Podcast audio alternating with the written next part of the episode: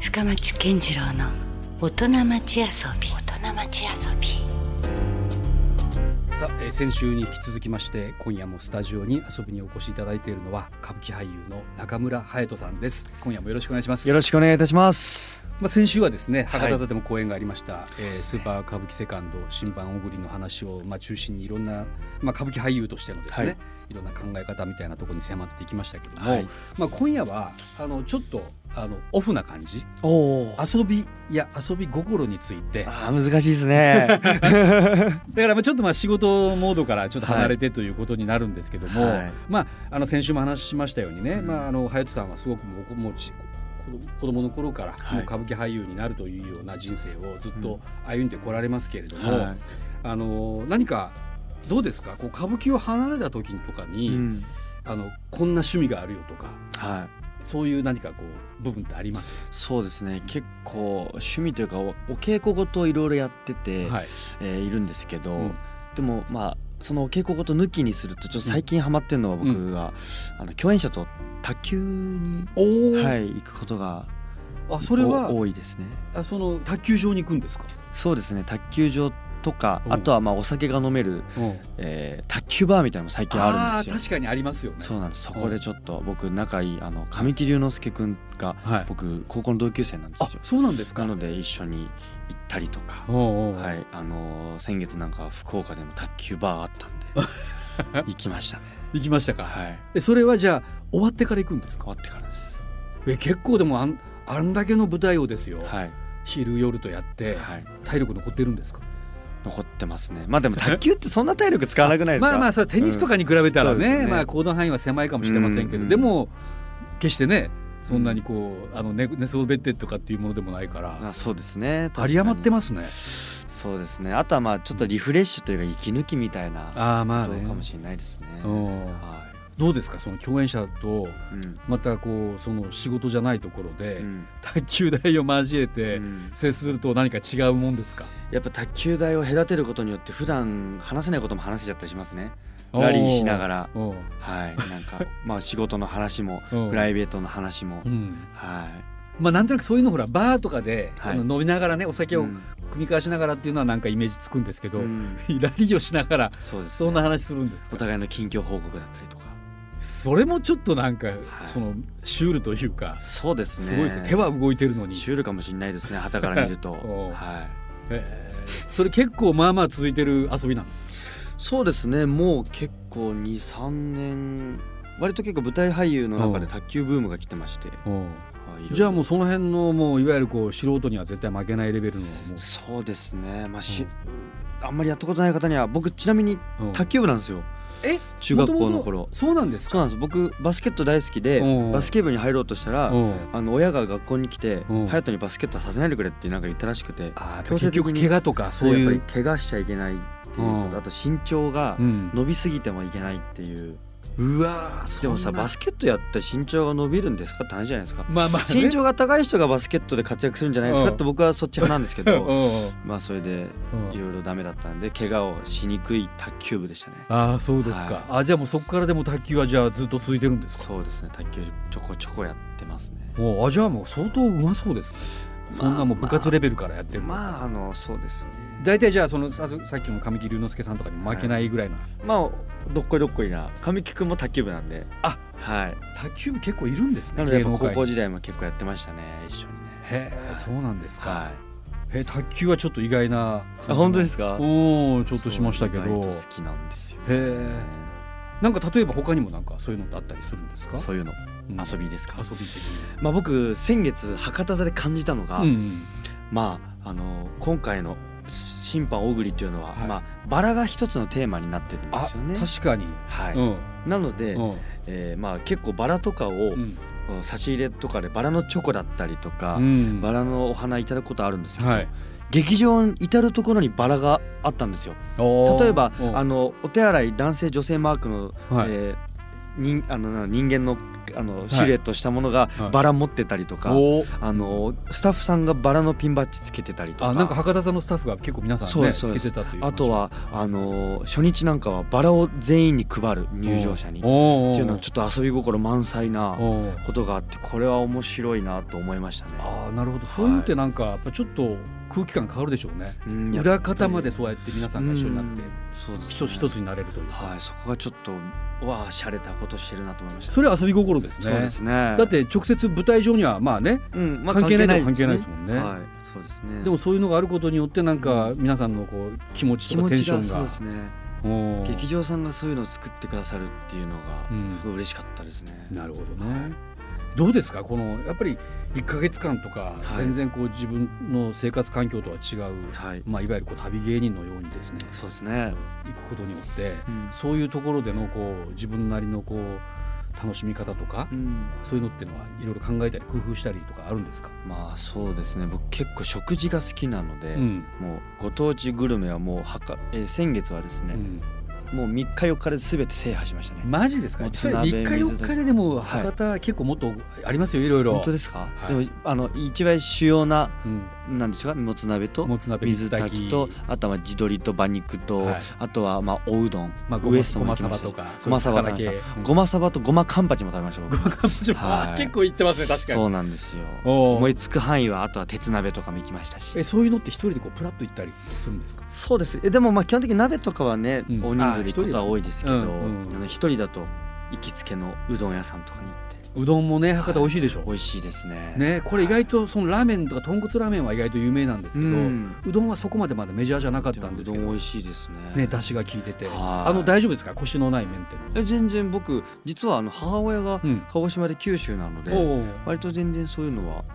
慣れっこだあの甘いお醤油とかうもんああ全然そう僕ですよね甘いですし大ね好こきっちはね、いいあじゃあ食的には合います福僕岡九州が好きですね食はあいい美で味すしねいですねうんはでもそういう食べ物でいうんなんかそのちょっとこうなんていうんですかこうストレス発散とかうんそういうのもやっぱあるでしょ旅の場合は特にやっぱりもう疲れた公演中とかやっぱり一日朝10時前に楽屋入って終わるのが9時ですからね、いやもう本当にみっちりですもんね。 11はいうん外の空気もね吸わずにですからね、うんやっぱり今日はこれを食べるぞだから頑張るみたいなのもだからもうその9時とかもう本当全部終わってしまってからようやくそうなんですよあなので有名なお店とか早いじゃないですか終わるのがだ確かにからね行けないとこ行もあけりないまとすこねもあ。りましたねでしかもそれものすごくあれお腹減ら減りませんあんだけの舞台をそうですね結構お腹空きますし持ちますでもまあもう通り越しちゃいますねお腹空きすぎてうんあとはもう汗かくので水分補給をとにかくするのであなるほど結構決してその食べたりはしないんですかその舞台の前後でも。僕は朝ごはんはもうき食べるものが決まっていて、はいで昼夜の間昼と夜の間に、うんまあ少しご飯を食べてうんっていう感じですね、なるほどでちゃんと夜に食べる夜にしっかり終食べますわった後なるほどね、い、やいや、まあ、なかなかやっぱそれだけでもねいろんな下手すればストレスがたまるような、でもそんなに、うんはい舞台で発散僕はしているタイプなんで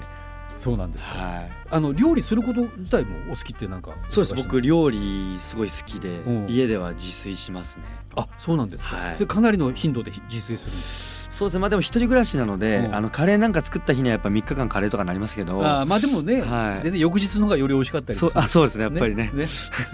でもこの前あのやっぱ地方公演今回234と続くので、うん冷凍庫整理してたうら、んあの風化したカレーが出てきましたあーそうかなんか1か月ぐらい空こけるかれいらつのだっけみたいな賞味期限があっという間に過ぎてしまいそうなものもあるでしょうはね、いそうですそうですそうです、はいあーなかなかそうありいまっしたたのはねじゃああの家に帰ったらそういう料理もそうですねうんしますねするとはいいうことですよね、はであとはあのなんかあのラジオの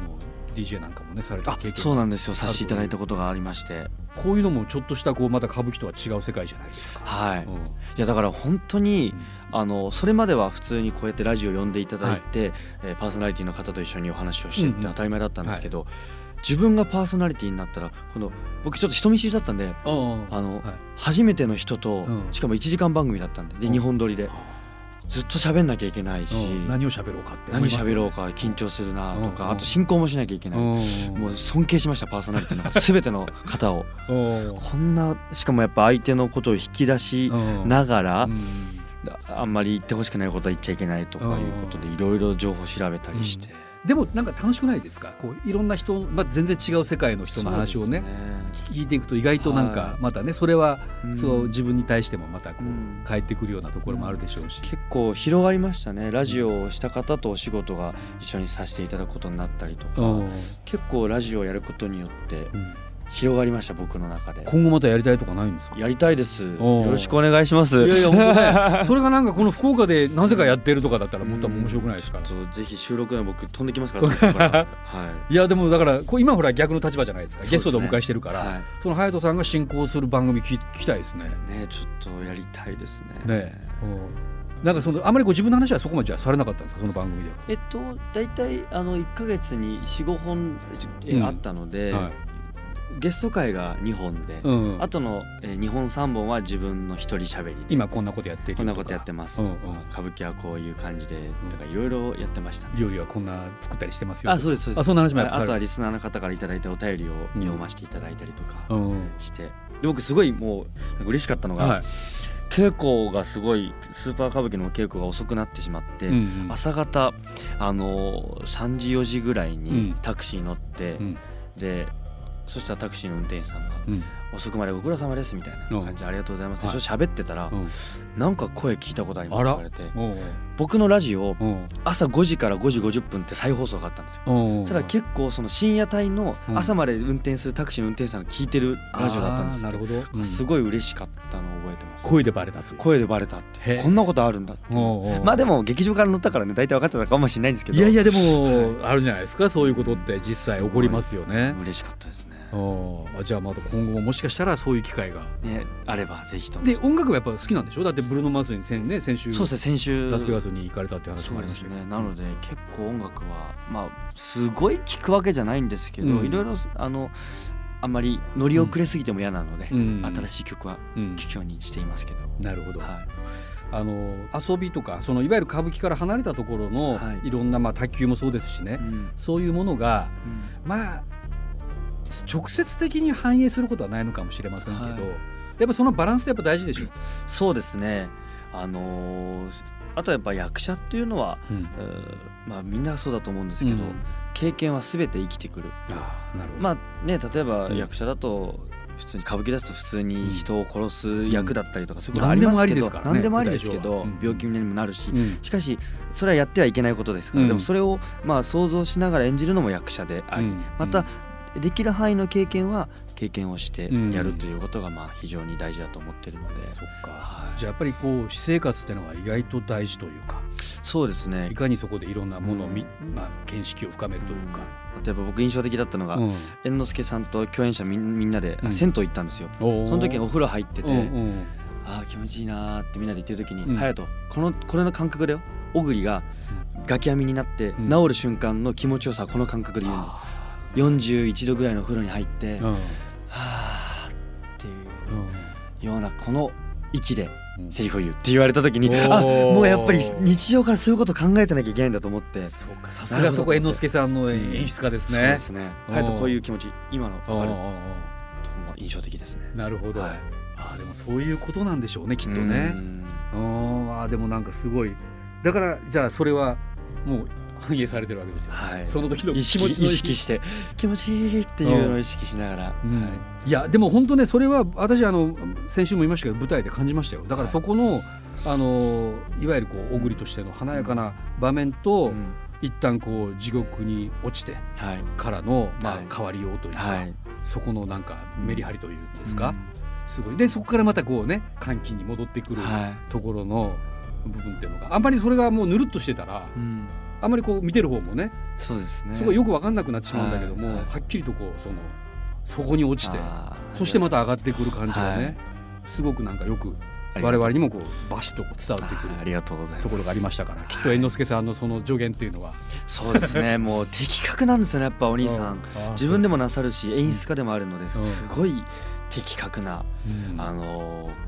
例えで教えてくださいますねでも身近にそういうなんか先輩がいるっていうのは素晴らしいですよね。そうですね僕はもう本当にいいタイミングでご一緒できたなと思いますねなるほどね。まあ本当どんな世界でもやっぱりそういうやっぱ人に恵まれるっていうことはねう、んそんな自分でこうそこまで選べるものじゃないし、そうですねもうこればっかりはこうね縁というか、うんそういうとこもありますからね。うん、じゃあすごいもうますますそこのこうケミストリーというかはい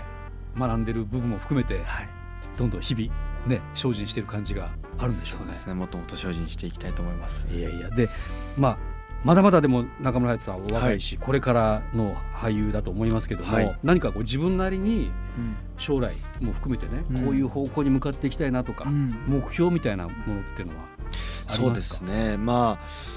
まずは一つはもう歌舞伎界から必要とされる人間になるってことが僕はもうずっと目標というか、はいこれはもう人生のテーマですね、うやんっぱり歌舞伎というのは、えー古典歌舞伎、うんそして新作歌舞伎最近多いですけどね、うんえーやっぱり古典が大事ですので、うんそういった古典歌舞伎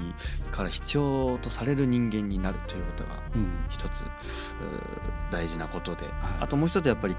今12ヶ月、うん10えー12公演歌舞伎座では歌舞伎を上演してるんですけうんど、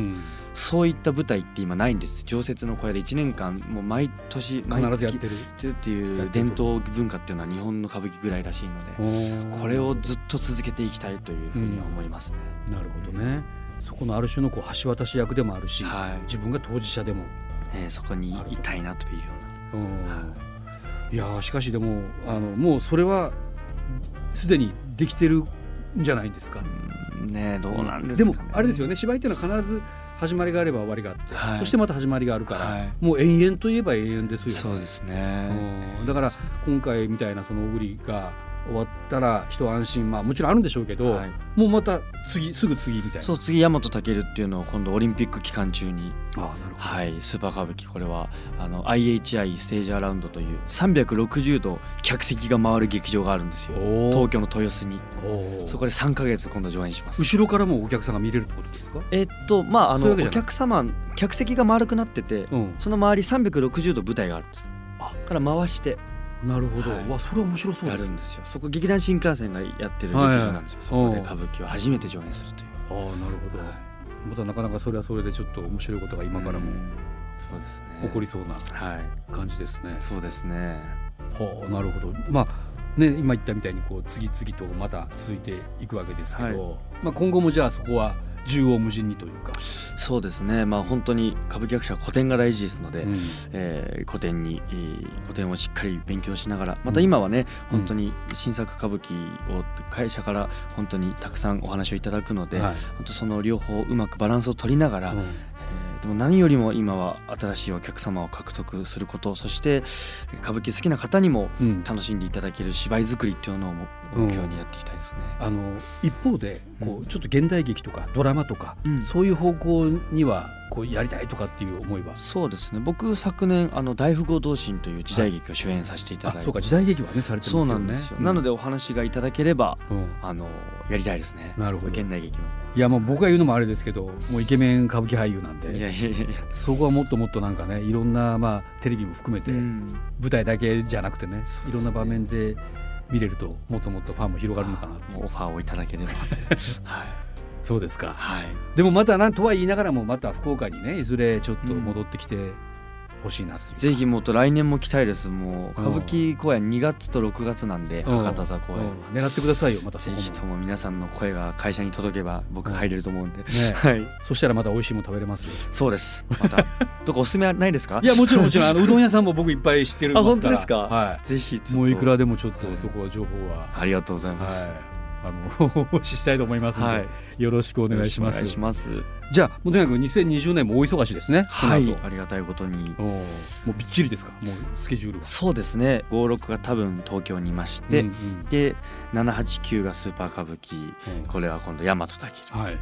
うんそこからまた101112にいろいろ古典作品に出ると思いますうわもう全く空きがないですね。そうですねよくラスベガス行けましたね。昨年はたまたま1週間空いたん でもおうー舞台の千秋楽に猿之助さんと一緒に行きましなるほどね。はいまあなかなかでも本当お忙しいそんな中ね。たでもありがたいですね本当うんにうんま忙しいというのは、あできるだけ舞台に立てたいなっていう感じ。そうですねうん立ってたいですねなのでね同時進行でいろいろやりながらまた並行して次の準備とかっていこはいとそうもですね並行したりもするんではしょう、いなかなかねお忙しいとは思いますけど、またね今言ったみたいに福岡でもまた見れる会える機会がはいあるとぜひいいなと思います、、はいいありがとうございます、や本当お忙しい中ねい、えいえもう今話をお伺いしていてもやっぱりなんかもう本当普通の人以上に休みとかあります今年はないですねないってはい大丈夫ですかそうですね丸々一日空くようなことがないってことでしょつまあそうないですねりうわそうでもあの、うん考えた時にうん歌舞伎はやっぱり死ぬまでやっていくものではいもっと年齢をいくとうんきっと覚えも悪くなるし、もう絶対的に体が制限されると思うまあいずれそうなってしまもうう時はとりあえずもう来るか今いろいろできることをやりたいってもしれないいうような気持ちなのでうんもう一日一時間一秒たりとも無駄にできないぐらいなあとやっぱりうん僕自身もずっと初舞台からこういう風な生活してきたわけじゃないので、うんずっといろんなことやりたくてもなかなかお役いただけなかった時期もあるので、うん今がすごい嬉しいですそね。うかむしろ忙しくなってよかったなっていうそぐうらでいすね、うんはいありがたいっていう気持ちが強いですね。なるほどはいい。やーでもすごい楽しかったですありがとうごいざいまやしたこちらこそありがとうございます。ね、またぜひちょっとあのその辺も期待しつつ、はいね、我々待ってたいと思いますので、はい。よよろしくお願いします。ろしくお願いします。はい、ということで先週今週と2週にわたってお迎えしたのは、歌舞伎俳優中村隼人さんでしたどうもありがとうございました。どうもありがとうございました。 Love FM Podcast. ラブ f m のホームページではポッドキャストを配信中スマートフォンやオーディオプレイヤーを使えばいつでもどこでもラブ f m が楽しめますラブ FM.co.jp にアクセスしてくださいね Love FM Podcast.